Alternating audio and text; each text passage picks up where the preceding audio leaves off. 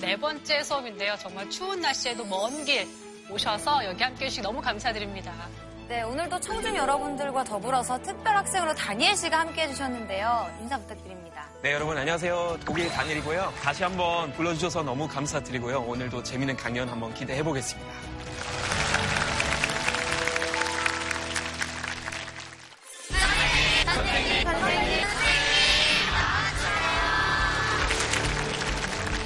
신이 보낸 우리의 해방자. 두 위대한 권력자는 신화를 자신의 권력을 확고히 하는데 잘 이용했다. 아베가 꿈꾸는 신도 국가의 부활. 이러한 이 살아있는 신이다. 보통 백성들하고 혈통이 다르다. 저는 역사의 주체는 바로 민중들, 백성들이었다고 생각을 합니다. 이제 혁명의 중심 대열로다가 우리가 새로운 나라를 만들겠다.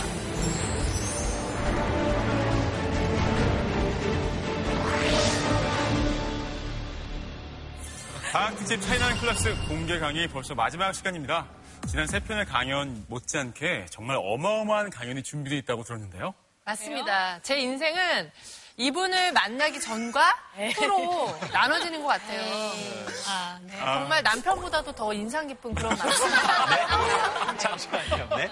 아무튼 그만큼 정말 대단한 강연이 아니었나 그런 생각이 듭니다. 어, 맞아요. 네. 맞습니다. 저도 그때 왔는데요. 그 후에는 정말 교수님 짤도 20대 커뮤니티에서 엄청 많이 돌아다니고 맞아요. 반응이 너무 뜨거웠어요.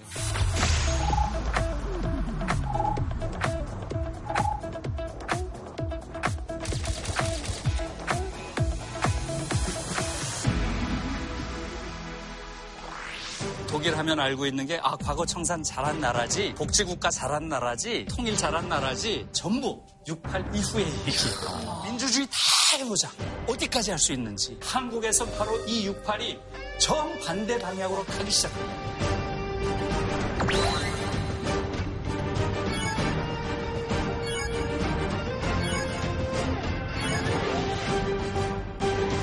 자, 그럼 크게 외쳐주시기 바랍니다.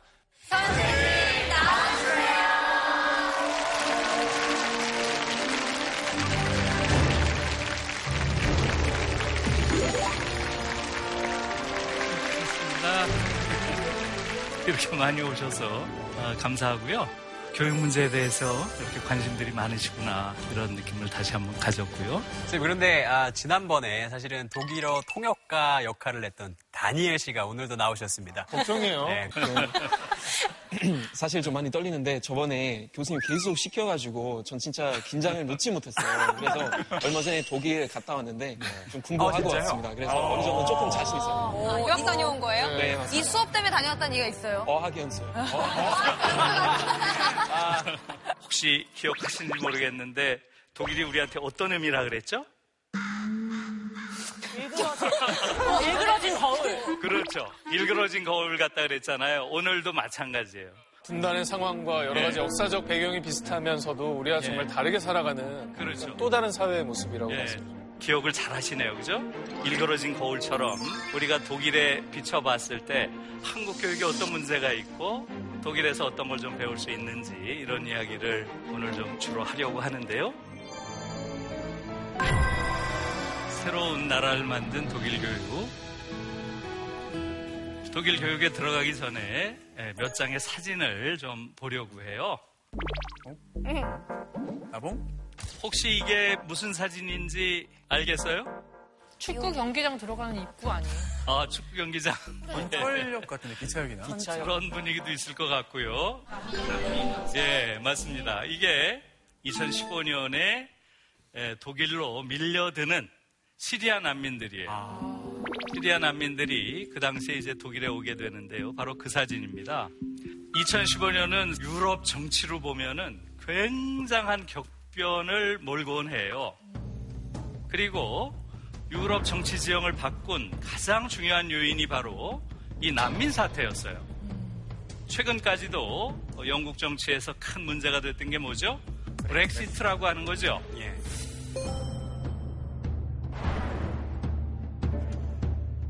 Et est-ce que l'enveloppe de... de ces jeunes personnes. Et là, nous avons...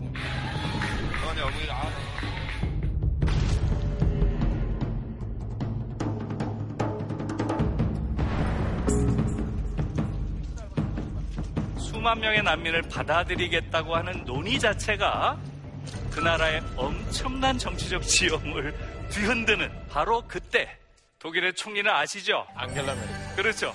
이 메르켈이 당시에 이 시리아 난민을 얼마를 받겠다고 했어요? 혹시 아시는 분 있어요? 독일 전문가가 저기 있거든요. 여기. 아, 여기 있네요, 여기. 하고 있죠. 정확한 수치 이제 잘 모르겠는데 예, 예. 50만 명 정도 얘기하지 않았을까요? 예, 네. 아닙니다. 예. 갔다 왔는데 마찬가지죠. 왜 전문가라고 했어요? 아, 당시에 메르켈이 100만을 받겠다고 했습니다. 이것은 너무 놀라운 이야기예요. 실제로 115만을 받았어요. 15만을 더 받았어요. 많이 봐요. 이건 전 세계를 놀라게 했어요. 그래서 그 당시에 이제 정치가들은 다 아, 메르켈의 정치 생명 끝났다. 어, 다 그렇게 이야기를 했죠. 그런데 어떻습니까? 그 다음 다음에 또다시 총리가 된 거예요. 정말 놀라운 일이죠. 그런데 앙겔라 메르켈이 놀라운 게 아니죠. 정말 놀라운 건 누구예요? 그걸 뽑아준 국민들. 어, 맞습니다. 115만의 난민을 받은 그 총리를 또 뽑아준 그 사람들의 정체는 도대체 뭐야? 굉장히 높은 수준의 정치의식이 있다라는 걸 우리가 알 수 있죠. 그래서 저는 이것을 백만 난민의 기적이다. 이름을 붙여봤어요. 이제 정치 세계에서 도덕과 윤리와 정의라는 그런 척도는 사라졌다. 국가 이익만 남았지. 이렇게 이야기하는 바로 그 시대에 아직도 윤리와 도덕의 그런 가치는 살아있다. 이것을 보여준 거죠. 두 번째 그림 보여주세요. 요게 이제 2017년에 프랑크푸르트 대학에서 제가 찍은 사진이에요. 그래서 사실은 좀 이상하다고 느꼈어요. 대학 캠퍼스에 너무 어린 아이들이 많아요. 요 건물이 난민 수용소였던 거예요. 저는 그걸 몰랐어요. 바로 그 캠퍼스에 한 화가가 와서 계속 그림을 그리더라고요. 이 쓰여 있는 이 글을 보니까 사실 좀 놀라운 이야기입니다. 전혀 모르겠네요. 다니엘님이 한번 이거 많이 해주시면 어떨지. 왜 놀라운 거죠? 다니엘을 회복하셔야죠. 근데 모르면 지금 모른다고 해야 돼요. 네, 빨리 얘기해요. 아, 문법이 좀 어려운데요. 음, 그게 뭐냐면은, 진정하게 해방된 인류. 아, 그거는 진정한 고향인데, 이런 고향이라는 것은 결국 아무도 쫓겨나지 않은 그런 곳이란다. 어떻습니까, 선생님? 어, 표정이. 네, 뭐 비슷하게. 아, 왜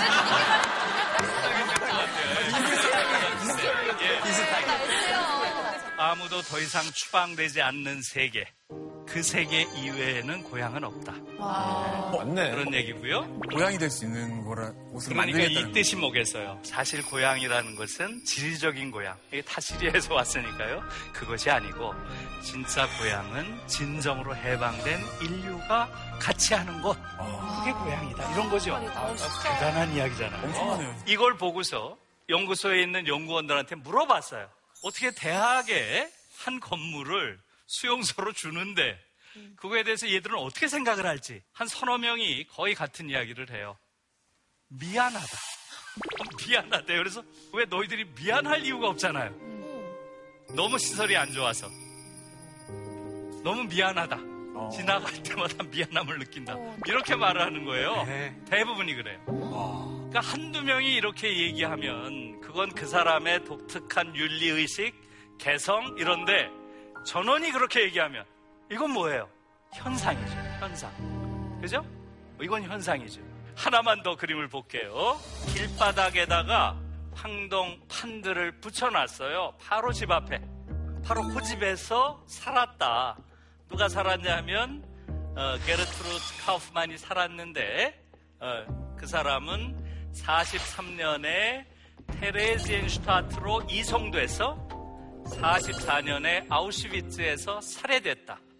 이렇게 써 있는 거예요. 그러면은 저게 사시는 분의 뭐 바로 위에 할머니 할아버지라서 해놓은 게 아니라 음. 그냥 거기에 원래 사셨던 분이 이런 일을 하셨다라는 거를 기념하기 위해서 그냥 그렇죠. 해놓는 네, 좋은 말씀이에요. 그래서 제가 그걸 보고서 이제 들어가서 찾아봤어요. 이게 뭔가?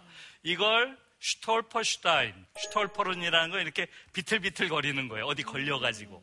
그래서 Stolperstein 하면 우리말로 하면 걸림돌 정도 될 것 같아요. 근데 여러분들 보시다시피 어때요? 걸릴 것 같아요? 안 걸릴 것 같아요? 걸릴 것 같아요. 물리적으로 걸리지는 않아요. 아, 심리적으로 늘 독일 사람들한테 걸리겠죠. 아침마다 문 열고 나오면 아우슈비츠가 딱 있어. 뭐 눈에 보이죠 계속. 네, 요걸 하려면 거기에 있는 모든 주민이 동의해야 된대요. 전원이. 한 명이라도 반대하면 못 한대요. 돈을 모아가지고 이걸 만든 거예요.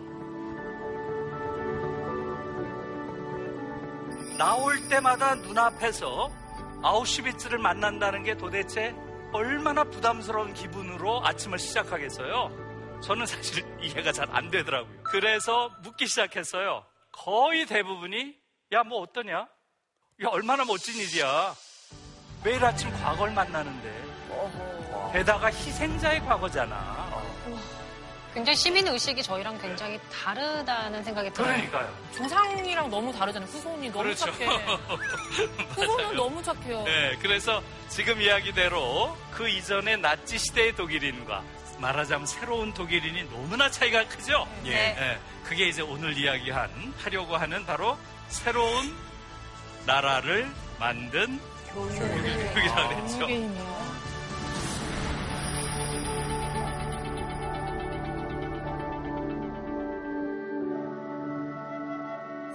한국에서 있었던 이런저런 일들이 떠올랐어요. 예멘 난민들이 왔잖아요. 아, 예멘 난민들이 500명 정도 왔죠. 네. 그런데 쫓아내야 된다 하는 청원이 4일 만에 20만을 넘었고 며칠 지나서 70만을 돌파했다 그러더라고요. 실제로 여러분 그 500명 신청한 사람 중에 몇 명 통과시켰어요? 두 명. 그렇죠. 두 명이 통과됐죠. 또 같은 시기에 보였던 것이 아, 어머니들이 너무 앉아 있는. 모습이에요. 예. 이것은 사실은 이 일만이 아닌 거죠. 한국에서는 어디서나 이런 일들이 너무나 많이 보이는 거예요. 심지어 공공임대주택 젊은이들을 위한 그런 거 세우는 것까지도 요새 주민들이 반대하고 아파트 값 떨어진다고. 그래서 우리가 언제부터 이렇게 됐지? 이건 한국인들이 특별히 나쁜 사람이라기보다는 한국 교육이 무언가 잘못돼서 한국 교육에 의해서 사람들의 의식 자체가 너무나 왜곡된 것이 아닐까?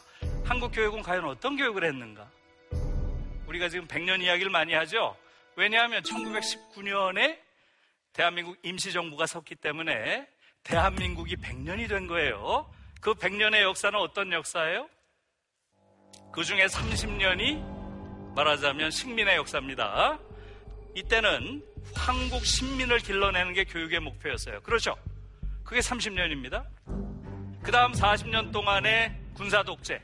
이 시기에는 누구를 길러내는 게 교육의 목표였어요? 군인? 네. 방공 전사, 산업 전사를 키우는 게 교육의 목표였어요. 30년 민주정부가 들어섰어요. 자, 민주정부는 교육의 목표가 뭐예요? 민주 시민. 민주주의 북한 시민. 음. 아, 그런 수능- 적이 있어요, 한국에서? 목표 아니었어요. 수능, 저 수능 잘 보는 사람 그렇죠. 키우는 게. 한국 교육이 목표로 한 것은 뭐예요? 인적 자원을 기르는 거예요. 인적 자원. 심지어 교육부를 인적 자원부라고 부른 적이 있어요. 여러분들 아마 아시는 분 있을 거예요. 인적 자원이라고 하는 인간 경멸적인 용어가 한국 사회에서 아무런 저항감 없이 통용된다는 사실이에요. 그런 게 한두 가지가 아니에요, 여러분. 지금 대학생들이 많이 쓰는 용어가 뭐가 있어요? 스펙이란 말이 있죠? 뭐예요, 스펙이? 기계 살 때 스펙 응. 보잖아요. 그렇죠. 자동차 재원 같은 거나. 아니면 그렇죠. 스펙이란 말의 원래 뜻은 무기의 사양을 뜻하는 거예요. 이 총은 500m 나가고 인간을 동시에 다섯 명 살상할 수 있고 이런 게 스펙이에요. 원래 뜻이. 그것을 한 인간을 규정하는 개념으로 쓴다는 것. 그 주체가 인간이에요, 자본이에요? 자본. 누구의 관점에서 하는 말이에요? 자본. 자본의 관점에서 하는 말이에요. 인간의 관점이 아니에요. 지금 한국 사회는 완전히 자본 독재 사회에 진입했어요. 현대의 지배는 언어에 의한 지배예요. 이미 우리가 쓰는 거의 모든 용어가 자본의 관점에서 인간을 재단하는 용어가 돼버렸어요. 선생님, 네. 근데 오늘 교육에 대해 얘기를 하는 시간이잖아요. 예. 근데 이런 자본이 그럼 이런 교육의 커리큘럼을 짠 건가요? 아니면 교육의 커리큘럼을 짜는 사람이 예. 이 자본의 이해에 부합하기 위해서 음. 그런 이렇게 만든 건가요? 그러니까 사회를? 이제 그 이야기를 이제 들어갈게요. 아, 지금. 옆으로 아, 죄송합니다. 옆으로 성격이 약간 급해서. 빠졌죠. 이야기를 하다 보니까. 저희가 좀 급해요. 네, 네, 그래서. 사실은 한국 교육에서 단 한 번도 인간을 기르는 교육을 해본 적이 없어요. 이게 핵심이에요. 아, 너무 슬프다. 성숙한 인간을 길러야 된다라는 교육 목표를 가져본 적이 없어요.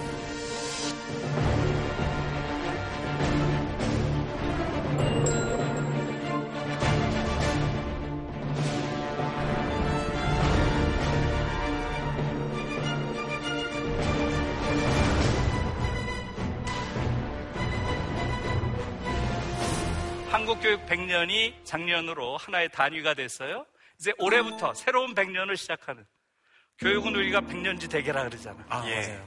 올해의 한국 교육이 근본적으로 새로운 교육으로 대전환하지 않으면 한국 사회에선 미래가 없다고 봅니다.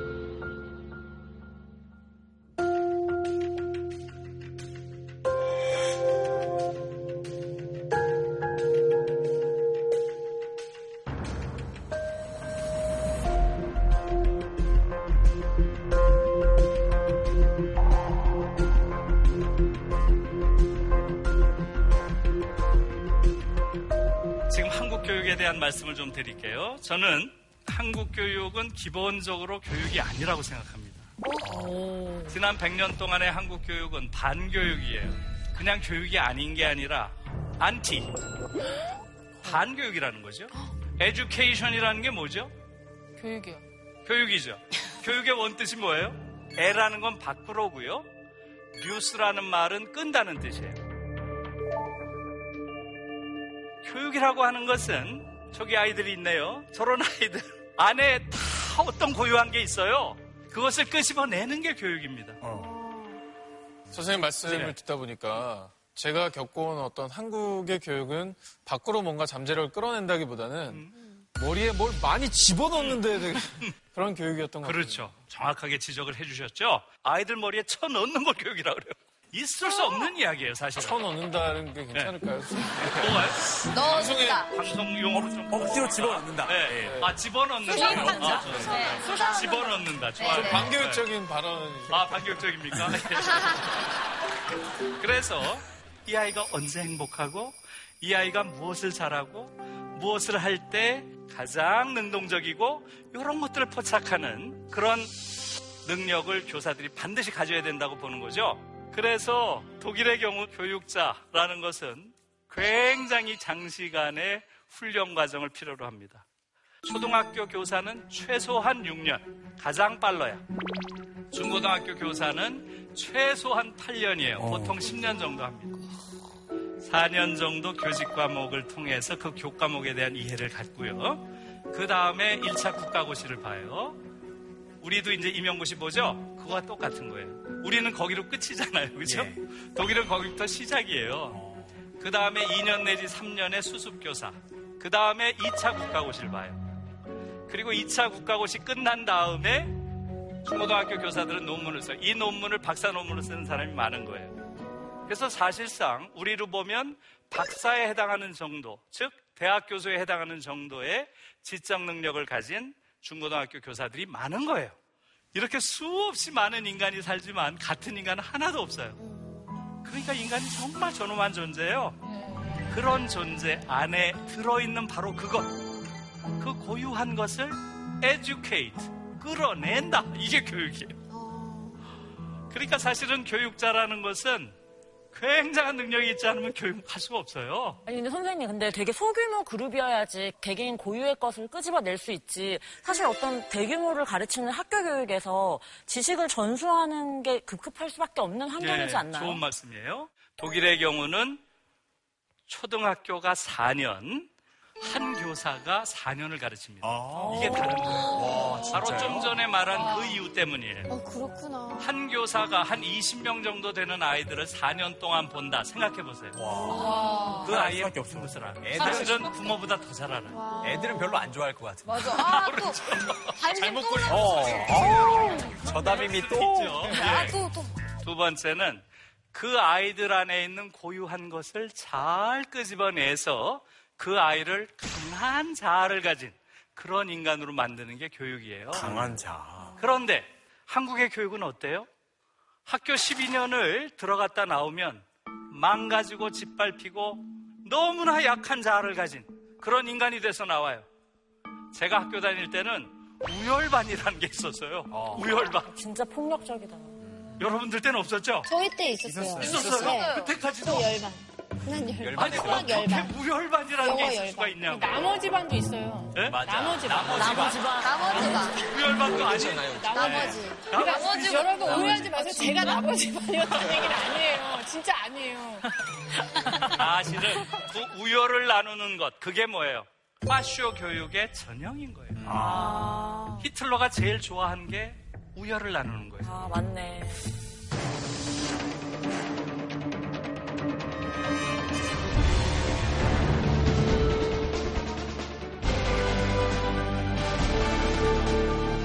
우월한 자가 열등한 자를 지배하는 것. 이걸 정의라고 불렀어요. 음, 그 정이야. 그래서 이걸 교육이라고 부를 수가 없다. 이것은 그야말로 반교육, 인간의 최소한의 존엄성도 갖추지 못하게 하는 그런 교육이다 하는 것이고요. 그 다음에 교육의 가장 중요한 것은 바로 그런 강한 자아를 가진 자가 다른 사람과 함께하는 능력을 기르는 게 그게 교육이죠. 말하자면 연대하는 것, 또 이런저런 갈등이 있을 때 같이 풀어내는 것, 이런 사회적 자아를 갖게 되는 게 교육이죠. 그래서 특히 독일 교육은 이 소셜한 능력을 가장 중요시해요. 그런 맥락에서 홈스쿨링을 불법화한 거예요. 선생님 그러면 사교육 같은 것도 불법인가요? 추가적으로 뭔가를 학원은 가도 되나요? 아니 그것은 뭐 할 수 있죠. 네, 그것은 할수 있는데. 있는데 우리 과외는 안 되구나.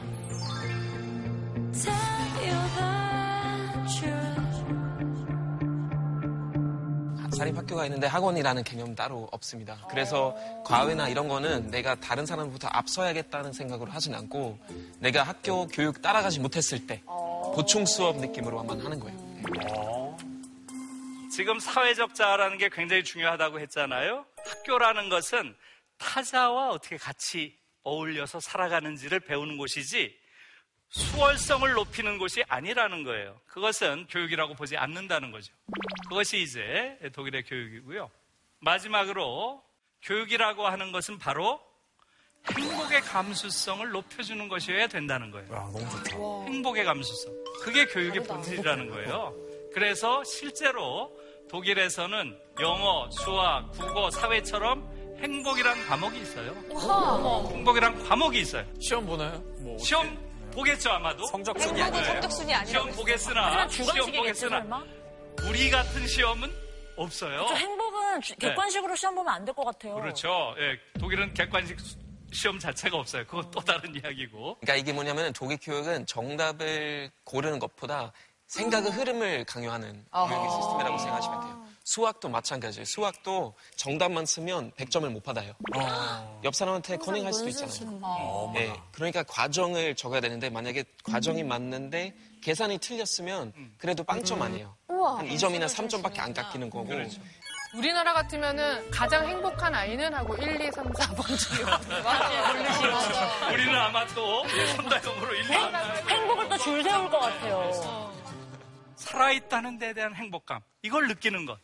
굉장히 중요한 것이죠. 그런데 우리 아이들은 학교에서 배우는 게 좌절입니다. 최우수 아이들은 소수기 때문에 거의 대다수의 아이들은 패자예요. 거기서. 맞아. 나는 모자란 장가 보다. 나는 못하나 보다. 불행을 내면화합니다. 행복한 아이가 없어요. 청소년 사망 원인 1위가 자살이고요. 11년째 일입니다. 자살 충동의 원인은 학업 스트레스죠. 대부분이. 청소년 3명 중에 1명이 상시적으로 자살 충동에 시달린다는 거예요. 아이고. 그래서 청소년 행복 지수는 계속 OECD 꼴찌입니다. 이런 것들이 우리의 현실이에요. 그래서 한국의 교육이라고 하는 것은 아이들을 너무나 고통스럽게 하고 학벌이라고 하는 것이 하나의 새로운 계급이 돼서 한국인의 삶을 완전히 피폐하게 해놓은 게 한국의 교육입니다. 프랑코 베라르디라는 이태리 철학자가 있어요. 이 사람이 한국에 와서 몇 년 살고 한국인의 삶을 네 가지 개념으로 규정을 했어요. 그걸 보고 제가 깜짝 놀랐어요. 어떻게 한국인의 사람이 이렇게 잘 보지? 예? 이 사람이 첫 번째 이야기를 하는 게 바로 경쟁이 끝이 없다는 거예요. 두 번째 이 사람이 이야기하는 게 바로 극단적 개인주의입니다. 개인주의라고 하는 것은 근대 사회의 한 유형이기 때문에 어느 정도 개인주의는 자연스러운 것인데 한국에서처럼 개인주의가 이렇게 극단적인 형태를 띈 건 못 봤다는 거예요. 저는 세 번째 이 사람의 지적이 굉장히 아픈데요. 일상의 사막화라 그랬어요. 아마도 이태리 사람이기 때문에 더 그렇게 보였을 거예요. 이태리 사람들은 행복의 본능을 그야말로 체현하고 있는 인물들 아니에요. 어, 삶 자체가 행복이. 그런 사람들의 눈에 한국인들의 삶이라는 건 사막으로 보였던 거예요. 네 번째가 생활 리듬의 초가속화라는 거예요. 그 가속화가 acceleration이라고 써놨던데 그거로 써놓고 너무 약하다고 느꼈나 봐요. 앞에다 hyper라고 써놨어요. Hyper acceleration. Ultra 붙여야 돼. 그러니까 우리는 사실은 못 느끼지만 외국인들이 한국을 와서 보면 야 어떻게 이렇게 살 수가 있는가 라는 거예요. 그러면서 프랑코 베라르디가 한국 사회를 뭐라고 규정을 했냐 하면 현대 사회에서 보이는 다양한 허무주의의 형태가 보이는데 한국은 그 가장 급진적인 모습을 보인다는 거예요. 그러면서 이 사람이 사례로 든 근거는 자살률 이런 것들이에요. 특히 청년 자살 이런 걸 예로 들면서 아이들이 이제 삶을 시작하기도 전에 자기 삶을 접는 그것보다 더 비극적인 일이 어디 있어요? 교육과 관련해서 이런 이야기를 처음 듣는 분도 많을 거예요 아마. 우리는 교육 얘기한다 그러면 입시 문제를 얘기하잖아요. 있을 수 없는 이야기예요. 그래서 한국 교육이 바뀌어야 된다 하는 것이고요. 어떻게 바뀌어야 할까요? 예, 그래서 독일의 경우는 어떤지 이제부터 좀 보겠습니다. 사실은 프랑코 베라르디가 끝없는 경쟁이라고 하고 그다음 뭐라 그랬어요? 극단적 개인주의, 일상의 사막화, 생활 리듬의 초가속화. 이 나머지 세 가지는 끝없는 경쟁 때문에 생긴 것들이죠. 그 극단적 경쟁 사회가 가장 집중적으로 일어나는 곳이 교육 현장이에요. 독일의 교육 원리는 우리와 근본적으로 다른 겁니다. 경쟁은 안 된다는 거예요. 경쟁은 야만이라는 거예요. 우리 같이 한번 해볼까요? 그래서 실제로 경쟁이 없습니다. 시험 보는 날짜도 안 가르쳐 줍니다. 아, 좋다. 아, 좋다. 많은 교사들이 그래요. 왜? 시험 보는 날짜 가르쳐 주면 부모들이 아이들을 갈구니까. 아, 갈구다도 약간 위험한가요? 네, 그 정도는 아이들을 괜찮습니다, 괴롭히니까. 기습적으로 봐요. 그럼 아이들이 시험 공부 안 해도 되죠. 그럼 경쟁시키지 않고 어떻게 대학 가고 이렇게 하지? 이런 의미 당연히 생기죠? 네. 고등학교 졸업 시험만 붙으면 대학에 갑니다. 대학 입학 시험 자체가 없어요. 그런데 고등학교 졸업 시험은 얼마나 붙겠어요? 다 붙지 않을까요? 거의 다. 다 진학하는 거의 게 다. 아니니까. 예. 제가 아는 두 학교는 한 학교는 98%가 붙고 어. 한 학교는 90% 붙었더라고요. 와. 다니엘 때는 어땠어요? 우리 학년 아마 한 120명이었는데 한 명 아마 안 됐고 그냥 다음 해 그러니까요. 재수하고 다 붙는 거예요. 재수했어. 그러면 어떤 권리가 생겨요? 대학을 대학에 갈수 그렇죠. 원하는 대학, 원하는 과. 원하는 학과를 원하는 때에 갈 수 있는 권리가 생겨요. 원하는 때 바로 안 가도 돼요. 10년 후에 가도 돼요. 20년 후에 가도 돼요. 선생님, 근데 어느 때든 갈 수 있다라고 얘기 드니까 별로 안 가고 싶은데라는 느낌이. 그렇죠. 네. 좋은 말씀이에요. 네, 대학을 선생님. 갈 필요가 없는 거예요. 선생님, 실제로 사실은. 네. 고등학교 졸업생이 대학에 가는 비율이 상당히 낮다고 들었는데. 그렇죠. 얼마 정도 네. 되나요? 진학률 한 30% 정도 된다고 아, 하는데 지금은 그거보다 조금 올라간 예. 올라갔어요. 어. 그러니까 독일에서 난리친 거예요. 경제학자들이. 그러면 안 된다고. 사람들이 다 대학교 가면 그동안 경제활동 누가 해요? 아. 그렇죠. 사는 동안 경제활동 못하니까 GDP가 떨어지고 복지도 마련해질 수 없고. 말도 네. 빨리 취업을 해서 그렇죠. 일을 그래서 해라. 중학- 사회를 위한 어떤 경제 활동을 해야 되니까. 세금 내라고. 그래서 중학교 졸업하고도 그냥 바로 경제활동 시작하는 사람들이 있어요. 어? 네. 어린 나이에. 직업 교육 받고. 그렇게 하려면 여러 가지 다르다. 사회적 조건들이 있어야 되겠죠. 음, 네. 그렇죠. 네, 지금 우리가 막 그렇게 많은 사람이 대학 가려고 하는 이유는 대학을 가지 않으면 너무나 많은 차별을 당하니까 취업이 아예 안 되잖아요. 취업하기도 어렵고 여러 가지 차별을 당하니까 대학에 갈 수밖에 없는 뭐 그런 거죠. 네. 독일은 일단 그런 것들이 전혀 없다고 할 수는 없지만 받아들일 만한 상식적인 수준에 있다는 거죠. 실제로 독일에서는 고등학교를 졸업하고 바로 취직한 그런 사람과 대학을 졸업한 사람과 소득을 보면 어떻게 돼요? 차이가 별로 없을 것 같아요. 네. 초기에는 고등학교를 마치고 바로 취직한 사람들이 거의 30대, 40대 들어갈 무렵까지도 더 높습니다. 네, 그래서 그런 말이 있어요. 아쭈비는 벤츠 타고 아비는 골프 탄다. 고졸은 아, 벤츠 타고 대졸은 골프 탄다. 골프라는 건 조그만 차예요. 독일에서 나온 이런 말들이 있을 정도로 사회적 차별이 없는 거죠.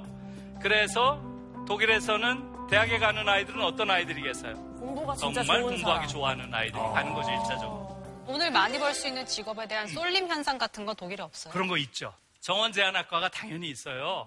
인문 쪽에서는 어디가 쏠릴 것 같아요? 경영학. 경영학과? 네, 인문 쪽에서는 범죄? 동문과가 많이 쏠려요. 동문과가 N체가 많아요. 게르마니스틱. 네, 게르마니스틱. 글을 잘 쓰는 것. 이게 중요한 거예요. 의외다. 왜냐하면 글을 쓰는 것으로 지적인 직업 영역이 굉장히 넓은 거예요. 언론, 출판, 방송 이런 게 독일은 엄청 넓죠. 그 다음에 이과 쪽에서는 어디가 인기 있겠어요, 여러분? 역시 의대 아닐까요? 의대지. 네, 의대가 독일에서도 인기가 좋아요. 어, 그래서 의대는 대부분의 대학이 엔체학과예요. 올립니다. 그러면 어떻게 하겠어요? 추첨해서 뺑뺑이 돌려야죠. 추첨인가요? 어떻게 하지? 선착순. 나이순. 교육 정책은 주 관할이에요. 그래서 16개 주마다 다 달라요. 그런데 대부분의 주에서 초기에는 다 뭘 많이 했을 것 같아요? 추첨. 아, 추첨을 제일 많이 했어요. 거의 대다수 주가 추첨했습니다. 사람의 네. 목숨을 다뤄야 되는 의사는 음. 좀 뭔가 실력이 진짜 있어야 되는 거잖아요. 그렇죠. 근데 그런 네. 의사를 뽑는데 추첨으로 사람을 뽑는다는 건 조금 어폐가 있지 않나요? 아니죠. 들어가서 이제 본격적으로 의사가 되는 과정을 밟는 거죠. 그러니까 의사 면허 시험은 네. 굉장히 어려운 거죠. 당연하죠. 그건 굉장히 엄격하게 있죠. 일단 공부를 할 수 있는 기회는 생기는 그렇죠. 거예요. 네, 그런 거죠. 말하자면. 그래서 조금 이제 불만 있는 사람들이 당연히 있어요. 추첨에 맨날 떨어진 사람들이 있거든요. 아, 그런 사람도 있고. 운이 안 좋은 사람. 그런 사람도 있고. 또 어떤 경우가 있겠어요? 대본 적이 없네. 등수가 없다 그래도 각 과목에 성적이 없는 건 아니거든요. 그래서 반영을 합니다. 많은 데서 반영을 해요. 그러나 맥시멈 20% 이상은 안 돼요. 그걸 다 반영하면 또 막 그걸로 경쟁할 거 아니에요. 10%밖에 안 예? 그것보다 더 중시하는 게 바로 대기 기간이에요. 예? 3년 대기하면 거의 들어가요. 아. 3년 대기하면 거의 들어가요. 기본적으로 우리가 생각하는 교육에 대한 관점. 여러분들은 완전히 경쟁 중독자예요. 네. 경쟁 안 하면 정의롭지 않다고 생각하잖아요. 그건 그래요. 그러나 독일 같은 경우는 경쟁 안 시키고 또 가고 싶어? 다 가. 모든 걸 열어놨잖아요. 독일이 지금 학문이 떨어져요? 독일이 지금 못 살아요? 한국은 완전히 경쟁 이데올로기 속에서 모든 사람들을 위계화시키는 이런 문화가 전면적으로 지배하고 있는 거예요. 우리가 보편적으로 너무나 당연시하는 어떤 지식, 즉 경쟁은 불가피하다, 때로는 좋은 것이다 이런 생각. 이게 지금 보편적으로 한국인들이 가지고 있는 생각이잖아요. 그것은 분명하죠. 네. 그런 것들을 이데올로기라고 부릅니다. 그러니까 이데올로기란 말을 조금 알 필요가 있어요. 모든 이데올로기가 가지고 있는 특징은 자신을 naturalize해요. 보통 그걸 자연화한다 그래요. 마치 자연 상태가 늘 그런 것처럼 경쟁 그거는 인류가 늘 가지고 있었던 거고 자연 상태는 늘 경쟁이야. 이렇게 얘기하는 거죠.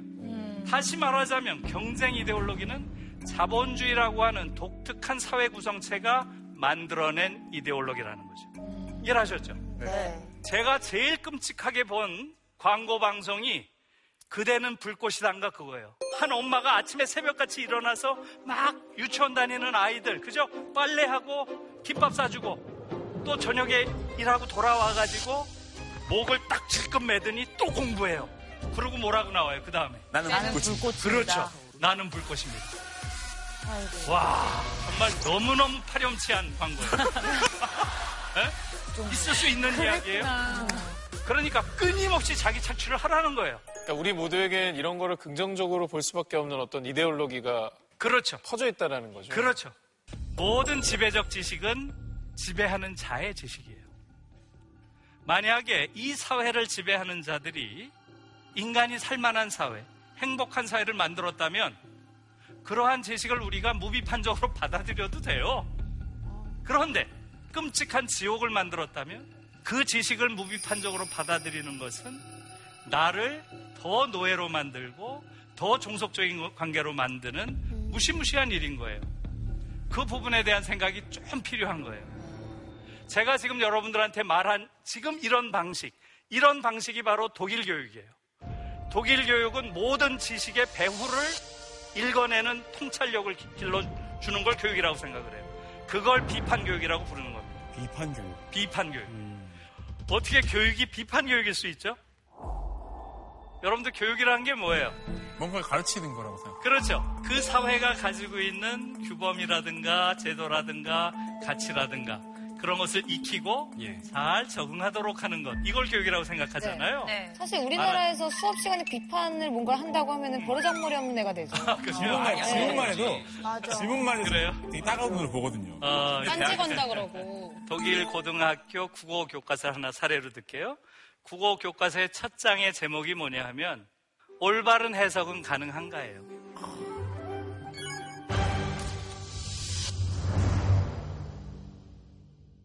우리는 이것은 이 해석이 옳다고 외워왔잖아요. 예. 맞아요. 그게 도대체 있을 수 있는 얘기예요? 작가의 의도를 맞아. 작가도 작가의 모르는데 의도를 작가의 의도를. 질문하고 그게 화자의. 심정은 누가 어떻게 알아? 화자가 누구야? 이게 뭐냐면은 제 경험 좀 말씀드리자면 네.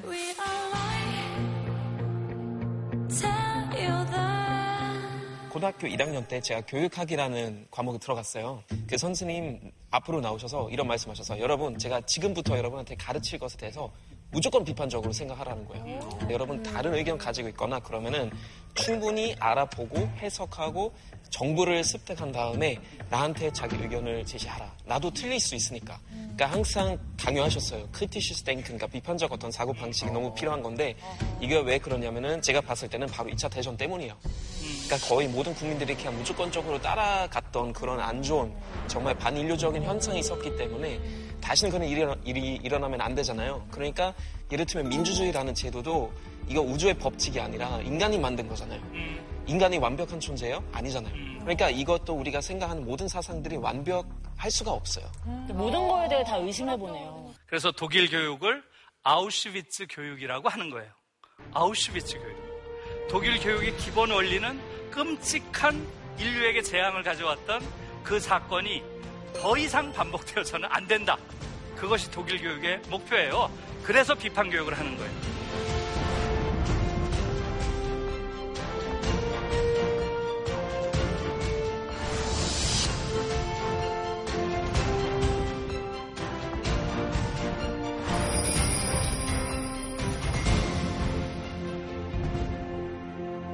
독일 교육에서 제일 중요한 게 세 가지 교육이 있는데요. 그게 바로 성교육, 정치교육, 생태교육이에요. 음. 지금 한국에서는 사실은 이 세 가지를 거의 안 해요. 음.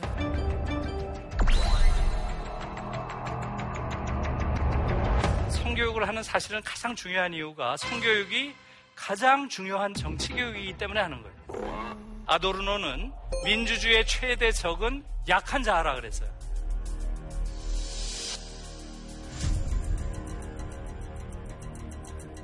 여기서 자아의 문제라는 건 결국은 뭐의 문제예요? 심리적. 심리적 문제죠.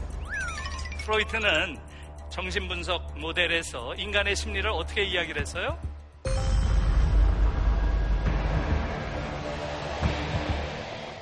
의식과. 에고라고 하는 자아가 있고 그 위에 슈퍼에고라는 게 있고 그 아래에 리비도라고 하는 충동이 있다 이렇게 설명을 하죠. 네. 뭐 이드라고도 하는데요. 자아라고 하는 것은 바로 리비도라고 하는 아주 본능적인 충동, 주로 성적인 충동. 이것이 생겨날 때 비로소 자아라는 게 생긴다고 이야기를 해요. 그 다음에 그 위에 있는 슈퍼에고는 뭐예요? 사회적인 도덕, 규범, 윤리 이런 것들이죠. 그런데 지금 한국 같은 경우는 어때요? 슈퍼에고라고 하는 한국 사회의 규범이나 도덕이 이 리비도를 악마화해요. 공격합니다. 나쁜 것이라. 그러면 이 사이에 껴있는 에고는 어떻게 돼요? 죄책감을 갖게 돼요. 죄책감. 이게 결정적으로 중요한 거예요. 왜냐하면 이 죄책감을 내면화한 자아는 권력 앞에 굴종한다는 거예요. 이게 권위주의적 성격 이론이라는 거예요. 독일에선 이 권위주의 성격 이론이 교육학에 받아들여져서 성교육이라는 게 가장 중요한 정치 교육으로 가르쳐지는 거예요. 그래서 독일 교육에서는 성교육 제1원칙이 윤리적 판단 금지의 원칙이 있어요. 왜? 성은 윤리와 아무런 관계가 없는 것이니까. 인간이 일정한 나이가 되면 그런 욕망이 생기는 것은 자연스러운 생물학적 현상이죠. 그러나 성이라고 하는 것은 생명과 관계되고 인권과 관계된 중요한 영역이기 때문에 거기에 대해서 뭐가 있어야 돼요? 강한 책임감을 가진 그런 인간으로 키워야 된다는 거죠. 성 담론은 그러니까 자유롭지만 성 범죄 같은 건 아주 엄격하게 단죄하는 게 독일의 교육인 네, 거잖아요. 맞습니다. 성과 관련해서 자기 결정권 그것은 아주 절대적으로 인정하죠. 그러나 의사에 반해서 폭력을 한다거나 희롱을 한다거나 이것은 있을 수 없는 일이에요. 그건 굉장히 반사회적 범죄로 엄단합니다. 지금 우린 너무 약해요, 사실은. 맞아요. 굉장히 중요한 포인트죠. 굉장히 중요한 포인트죠.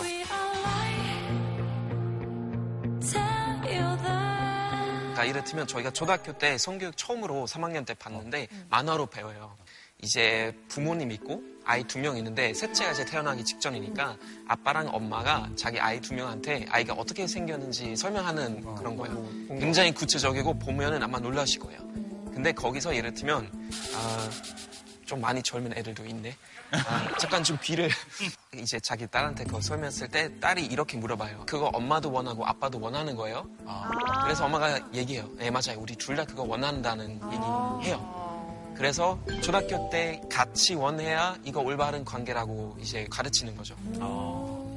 좋다. 어려서부터 아이들이 성과 관련해서 올바른 인식을 갖는 것이야말로 강한 자아를 기르는 죄의식을 내면화하지 않는 인간으로 기르는 가장 중요한 일이라는 거예요. 그래서 성교육을 중요한 정치교육이라고 이야기를 하는 거예요. 그 다음에 두 번째 정치교육이라고 하는 것.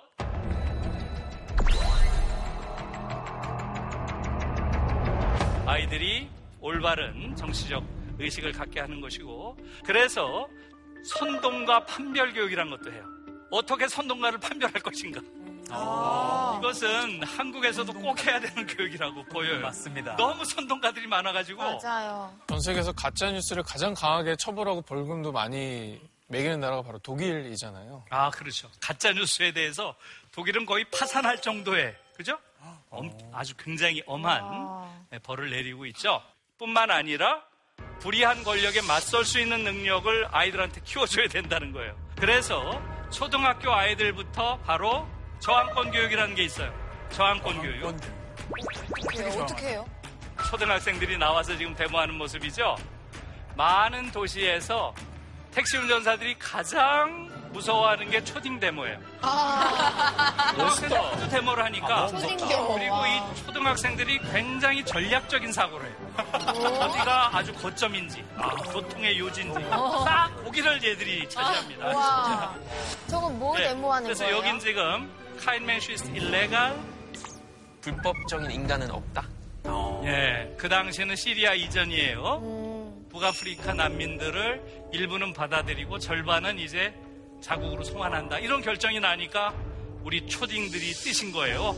어? 불법적인 인간이 어딨냐? 선생님 그러면 뛰신 거예요. 어떤 주제로 시위를 할 건지 문구는 어떻게 정할지 다 자기들끼리 토론을 해서 그렇죠. 정해서 그럼요. 나오는 겁니다. 그럼요.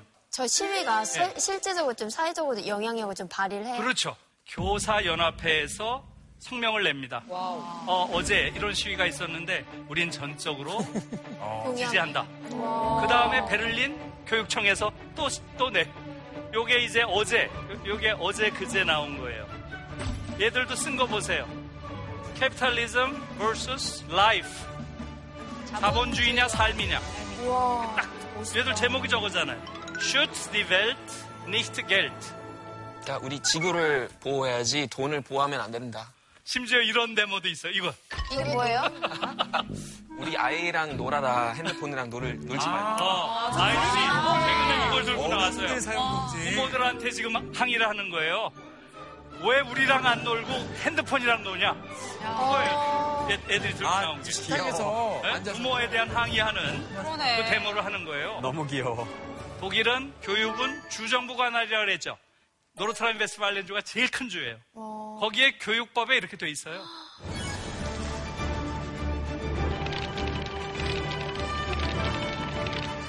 수용할 수 없는 지배관계와 사회적 억압에 대한 저항 능력, 저항 기술에 대한 지식, 저항 기술을 학교에서 가르쳐야 된다는 거예요. 우리 집이 여기인데 처음 들어봤어요. 고양이야. 아, 노르트라이. 그런데 이게 교육법이라고는 하지만 실제로 정말 학생들이 눈치를 안 보고 이런 활동을 할 수 있는 분위기인가요? 그렇죠. 어땠어요? 다니엘? 네, 그래요. 진짜로? 블리티시 에티용이라고 해서 정치적 교육 음. 이제 배우고 민주주의에 우리가 우리 목소리를 낼 수 있는 제일 큰 방법 두 가지는 아, 투표, 그 다음에 시위. 그 두 가지인데 중학교 때 이라크 전쟁 반전 시위 나갔었어요. 학교 전체. 근데 이게 진짜 산 공부라고 생각이 되는 이유는 내 얘기에 어른들이 귀 기울여주고 사회가 바뀐다라는 걸 경험해 보면 그거 이상의 그 정말 그 짜릿한 네. 경험은 없는 것 같거든요. 그럼요. 네, 맞습니다. 예. 그러니까 얘들이 자연스럽게 민주사회의 성숙한 시민이 되는 거예요.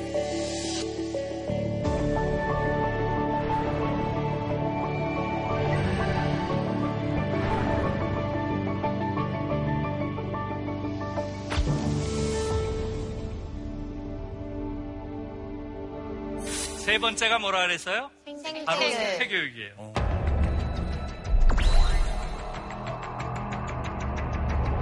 이것은 한국에서 완전히 빠져 있는 거죠. 독일 아이들이 거의 예외 없이 죄책감을 갖는 영역이 있어요. 환경오염했을 때. 예. 독일 아이들은 소비할 때 죄책감을 느낍니다. 소비할 때. 최근에 슈피겔이라는 데 나온 걸 보니까 82%예요. 한국의 정반대네. 완전 반대. 80%의 아이들이 소비할 때 죄책감을 느낀다는 거예요. 소비 포기 운동을 하는 학생들이 엄청 많아요. 아, 맞아요. 대학에. 고등학교에서도 그래요. 그러니까 아비투어 보고 나서 음. 다 같이 여행 갔거든요. 저희 같은 경우도 스페인 가는데 요즘은 비행기 타는 거 죄책감 느낀다고 해서 음. 고- 이제 아비투어 보고 나서 그냥 자기 동네에서 텐트 치고 놀고 막 그렇대요. 그렇죠. 지금 아주 아주 중요한 이야기를 했죠. 저희 이제 학과에서 우리는 1월에 베를린에 한 달 동안 어학 연수를 보내요. 거길 갔다 온 아이가 이런 얘기를 해서 깜짝 놀라서요.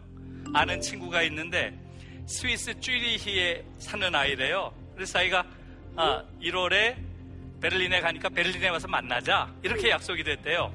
쭈리히에서 베를린 오는데 비행기를 타면 1시간, 기차를 타면 뭐 8시간인가 10시간인가 그렇대요. 그런데 그 친구가 비행기를 탔겠어요? 기차를 탔겠어요?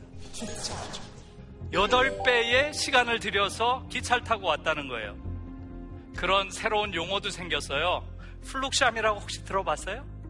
비행기 타는 것에 대한 죄책감. 그렇죠. 진짜? 비행기 타는 것에 대한 죄책감. 비행기가 가장 환경 오염에 치명적이라는 거예요. 비행기 타기를 두려워하고 부끄러워합니다.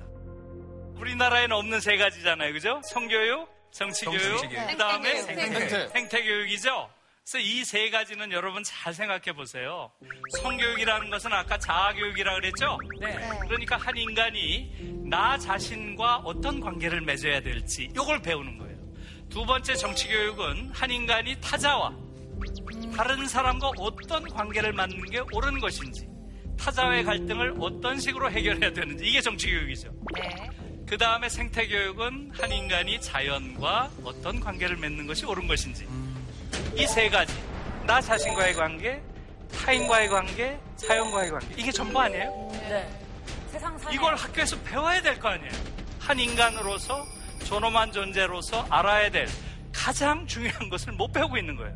근데 그럼 지금부터는 예. 우리 한국 교육이 예. 이제 어디서 어떻게 바뀌어야 되는지에 대해서 예. 좀 빨리 얘기를 좀 해주세요. 예, 그래야 될 것 같아요. 아, 너무 현기증 나요. 어떻게 네, 바뀌어야 그래서 됩니까? 우리는 어떻게 바꿔야 될지 합니까? 전 여러분들이랑 같이 같이 고민해야 될 일인데요. 지금 우리가 민주정부 30년 됐다 그랬죠? 그럼에도 불구하고 단 한 번도 교육개혁의 시도가 없었던 나라예요. 소위 교육개혁이라는 게 전부 기능적인 거죠. 뭐 수능을 몇 프로, 뭐 정시를 몇 프로, 맨 이런 논의가 마치 교육적인 논의인 것처럼 하고 있어요.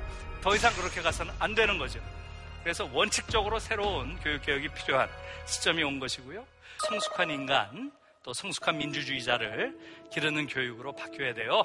그게 첫 번째 대원칙이고요. 두 번째는 어떤 방법으로 그래야 되겠어요?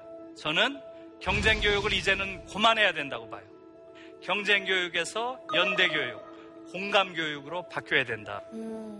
세 번째로 꼭 말씀드릴 것은 가장 정의로운 사회는 모두가 그야말로 아주 동등하게 살고 자유롭고 평등한 이런 사회가 궁극적으로 이상적인 사회겠죠. 그러나 결과의 평등을 이룬다는 것은 어렵다는 게 역사적으로 증명이 됐어요. 그러나 최소한 기회는 평등해야 된다 이거죠. 기회는 자기를 실현할 수 있는 최소한의 조건이 교육이죠. 그 교육 기회는 누구에게나 평등해야 된다는 거예요. 부모의 돈 지갑에 구애받지 않고 그래서 우리가 지난 시간에 빌리 브란트의 그 교육 사회가 바로 그걸 구현한 거예요. 빌리 브란트가 당시에 빌둥스게젤쇼 교육 사회. 음, 교육 사회 혹은 교양 사회 그러면서 생활비를 타준 거예요. 저도 마fik을 받았어요. 네. 그러니까 그 어, 신청해야 되는 건데요. 일부는 나중에 갚으면 돼요. 근데 다 안 갚아도 되고. 공부를 열심히 해야겠다 이런 생각이 들었어요. 그렇죠. 왜냐면 60만 원, 70만 원 정도 받고 따로 알바하면은 정말 아무 문제 없으니까 공부에 좀 집중할 수 있죠. 핵심은 그거예요. social justice. 독일 정치인들이 입에 달고 다니는 말이 바로 사회적 정의예요. 부잣집 아이들은 공부만 하는데 좀 가난한 집 아이는 일하면서 공부하는 것. 그것은 옳지 않다. 굉장한 이상주의자예요.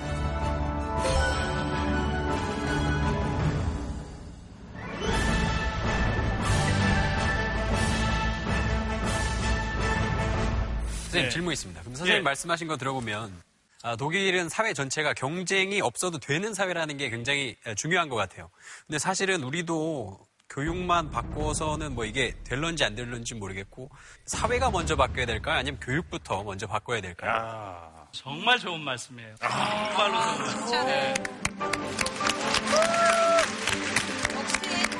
이건 좋은 질문을. 정말 좋은 말씀. 차클의 브레인이에요. 그러니까. 교육 개혁이 먼저냐, 사회 개혁이 먼저냐?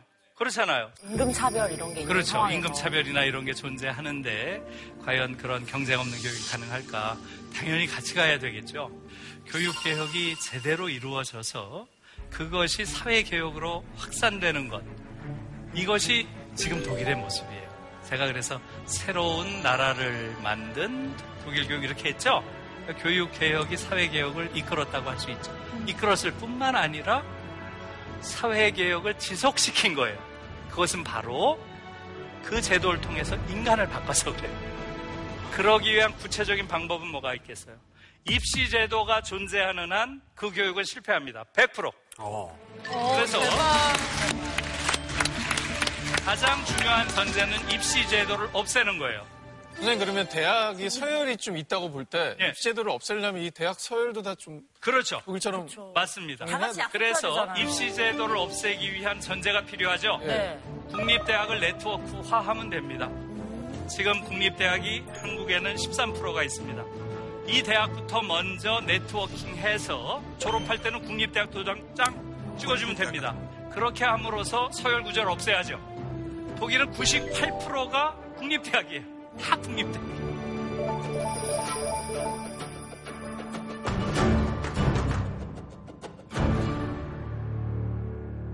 그 다음에 대학 학비를 폐지해야 된다고 봐요. 독일에서는 학비도 없고 대학생들에게 생활비도 줘요. 차비도 안 내요.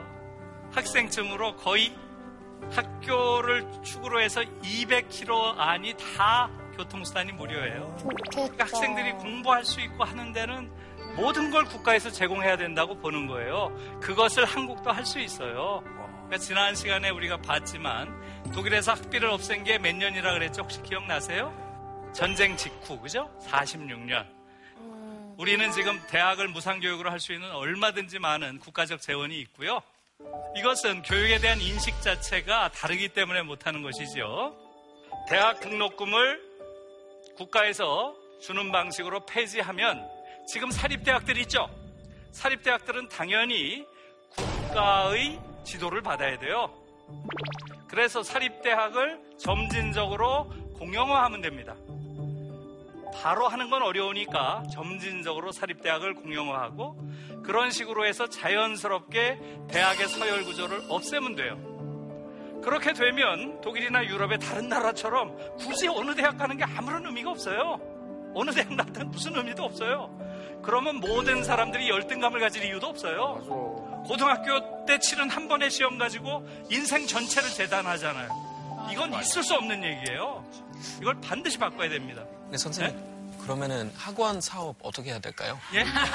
저도 그게 제일 좀 그렇죠 걸리니까. 그러니까 학원 사업을 포함해서 이미 기득권들이 있잖아요. 사립대학을 세운 사람들이 있을 거고 좋은 대학을 나오려고 노력한 사람들이 있을 거 아니에요. 그 사람들과의 타협은 어떻게 또 해야 되는지. 이들의 거대한 저항이 예상됩니다.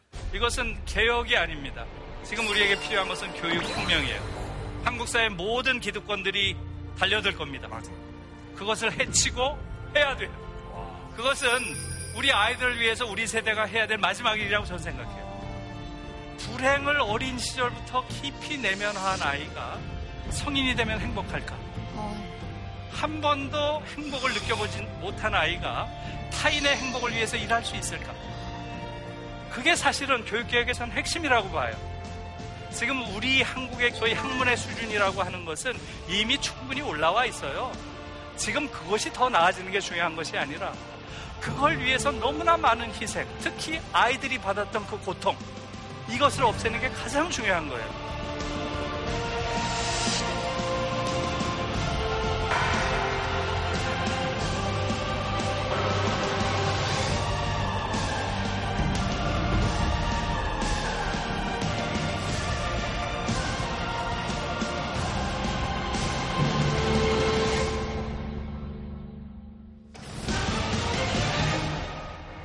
여러분들 이제 질문을 조금 받을게요. 본인 소개 간략하게 해주시고요. 질문 부탁드립니다. 안녕하세요. 저는 서울에서 그 역사 수업을 하고 있는 중학교 교사인데요. 아, 네. 맞습니다. 아, 지금 독일 교육 너무 부럽고 저도 많은 깨달음을 얻고 있는데 혹시 그래도 세상에 완벽한 게 없으니까 독일 교육의 단점이 혹시 있을까? 우리가 너무 좋다고 해서 다 배- 받아들이지 말고 혹시 맞아, 저 맞아. 교육에서 비판해야죠. 아쉬운 점이 무엇인지 궁금합니다. 예, 고맙습니다. 작년에 제가 독일에 갔는데 그 열차 안에서 우연히 그 10살, 11살, 그 다음에 어머니랑 이렇게 셋이 앉은 그런 자리 옆에 제가 껴가지고 그 아이한테 야, 너 어떻게 지내니? 여러 가지 묻고 했어요. 너무너무 행복하다는 거예요. 그 삶 자체가 얼굴에서 다 써있고. 그래서 제가 옆에 있는 어머니한테 계속 물었어요. 혹시 학교에 대한 무슨 불- 불만이 없느냐? 이렇게 물었어요. 그러니까 이 어머니가 갑자기 장고에 들어갔어요. 그러더니 나중에 얘기를 하더라고요. 없대요. 그래가지고 야 어떻게 학교에 대한 불만이 없을 수가 있나? 아니, 뭐 맛이 없을 수 있잖아요. 같아요. 진짜 없는 거 맞아요? 다니엘님. 독일 음식이 맛이 별로 없더라고요. 다니엘님 빨리 그러니까.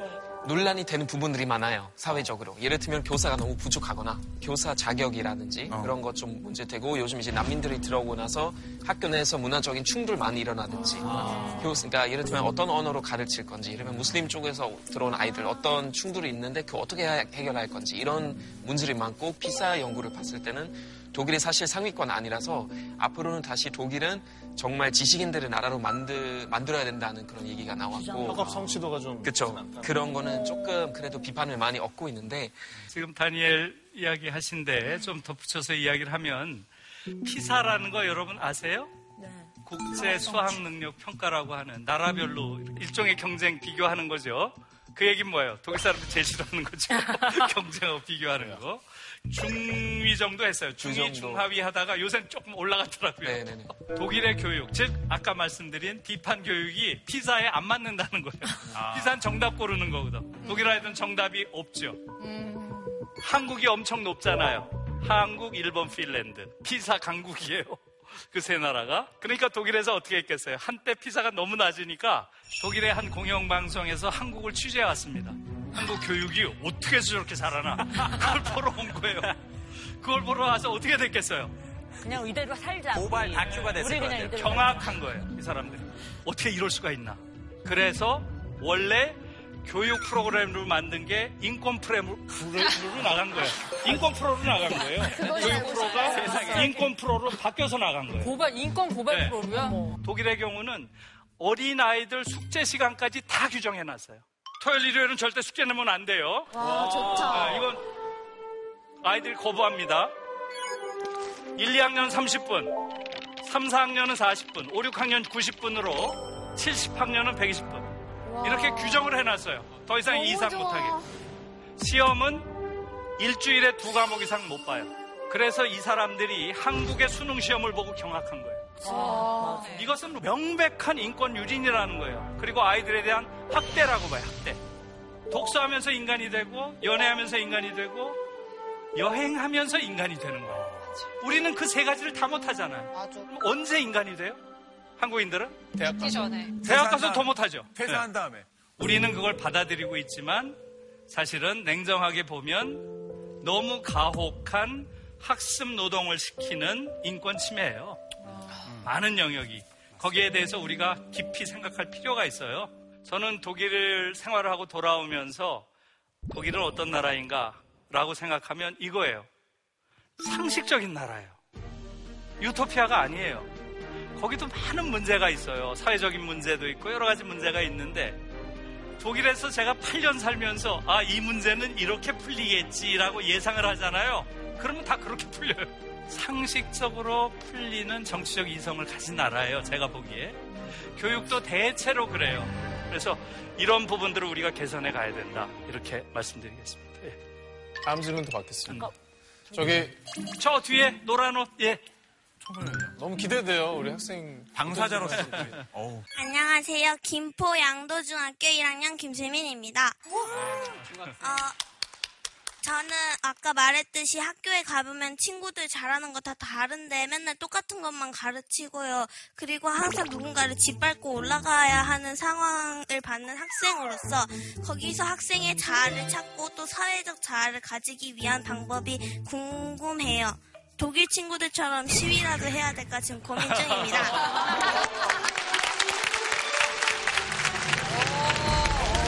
너무 좋았어요, 진짜. 너무 잘하지 않아요? 진짜. 사회적 자아. 약간 한국형 툰베리 느낌이 조금 났어요. 네, 그래요. 어, 가자. 네, 고맙습니다. 아주 중요한, 아주 중요한 질문이고요. 인류의 역사라고 하는 것은 해방의 역사예요. 그리고 모든 해방은 자기 해방이었어요. 여성 해방 누가 했어요? 스스로. 여성이 한 거예요. 흑인 해방 누가 했어요? 흑인이 한 거죠. 한국의 학생 누가 해방시키겠어요? 학생. 학생들이 해방시켜야 돼요. 타임이 올해의 인물로 툰베리를 선정하면서 유스파워라고 하는 그런 제목을 달았죠. 청소년의 힘이에요.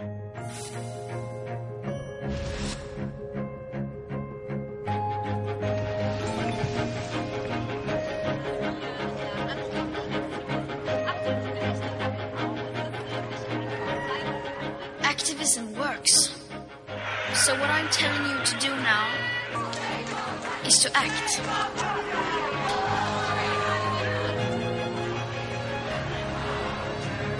Because no one is too small to make a difference.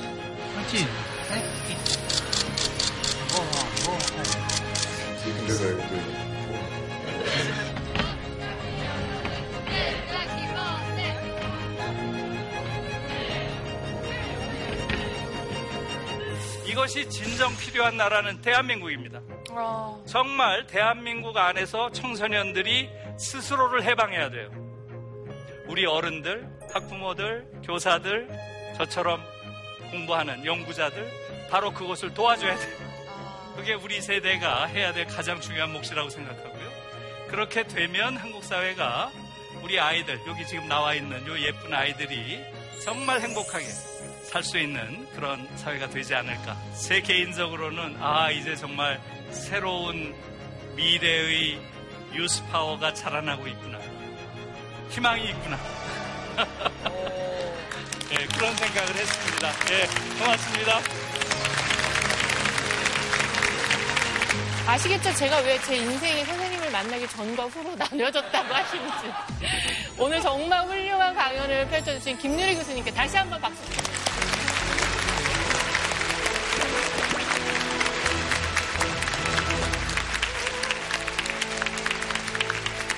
저희 오래간만에 또 다니엘이 또 좋은 얘기도 많이 들려주셨는데 오늘 함께 하신 소감 듣고 싶네요. 아, 강연 들으면서 저도 몰랐던 독일 다시 한번 만나게 됐었고요. 어, 대한민국 와서 제일 놀랐던 얘기 중에 하나가 한국 사람들이 우리라는 말 많이 쓰잖아요. 아, 우리. 우리나라, 우리말. 그러니까 교육 제도에서 이제 그 우리라는 개념이 조금 자리를 잡았으면 좋겠다는 그런 생각이 실세기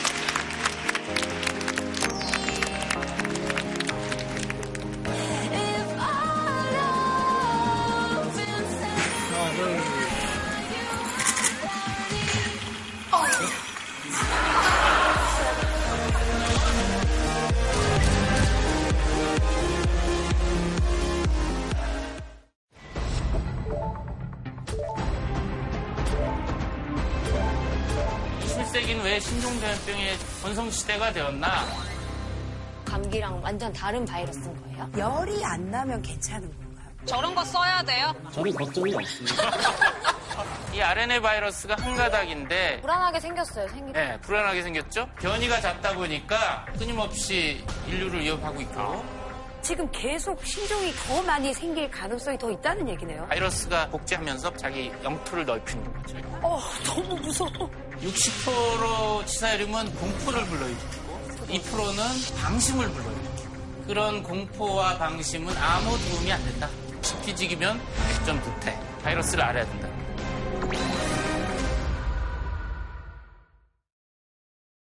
JTBC